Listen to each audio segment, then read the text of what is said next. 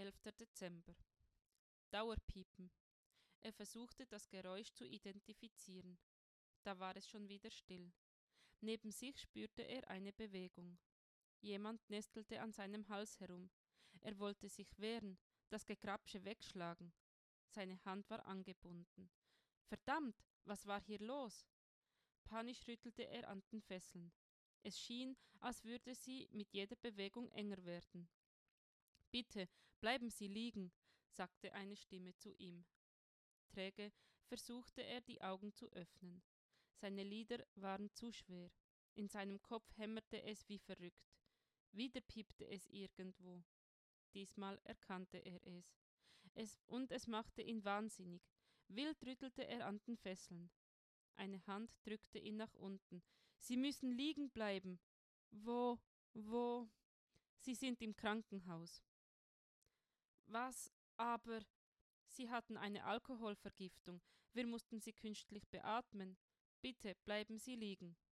Vergiftung? Er versuchte sich zu erinnern, aber in seinem Kopf war nur Watte.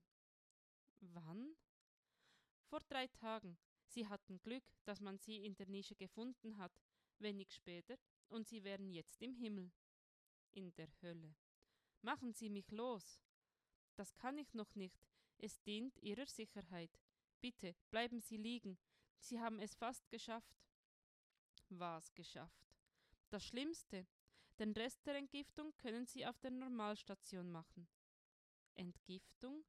Er spürte, dass er wieder allein war. Endlich gelang es ihm, die Augen zu öffnen. Um ihn herum Schläuche, brummende Apparate. Vom Nachbarbett ertönte das gleichmäßige Schnaufen eines Respirators. Urplötzlich tat ihm alles weh. Sein Rücken schmerzte, seine Beine, seine Arme, sein Herz. Gudrun? flüsterte er. Bist du da? Bist du es? Niemand antwortete. Er starrte an die Decke. Entgiftet? Vom Alkohol? Ja. Aber wie sollte er von seiner Schuld entgiftet werden? Und wie sollte er jemals aufhören, sich zu schämen? Die Schwester kam zurück ins Zimmer, werkelte am Nachbarbett herum und wandte sich wieder zum Gehen. Bitte, sagte Rudi und rüttelte an den Fesseln. Kann das ab? Ich frage den Arzt, antwortete die Schwester ohne Lächeln. Er wollte eh nach ihnen sehen weil sie aufgewacht sind. Eine Ewigkeit später stand ein schwarzhaariger Mann an seinem Bett. Wie heißen Sie? fragte er mit leichtem Akzent. Rudolf. Und mit Nachnamen? Er stockte. Meier. Wie geht es Ihnen, Herr Meier? Gut. Haben Sie Schmerzen? Ja. Und wo? Überall. Wo besonders?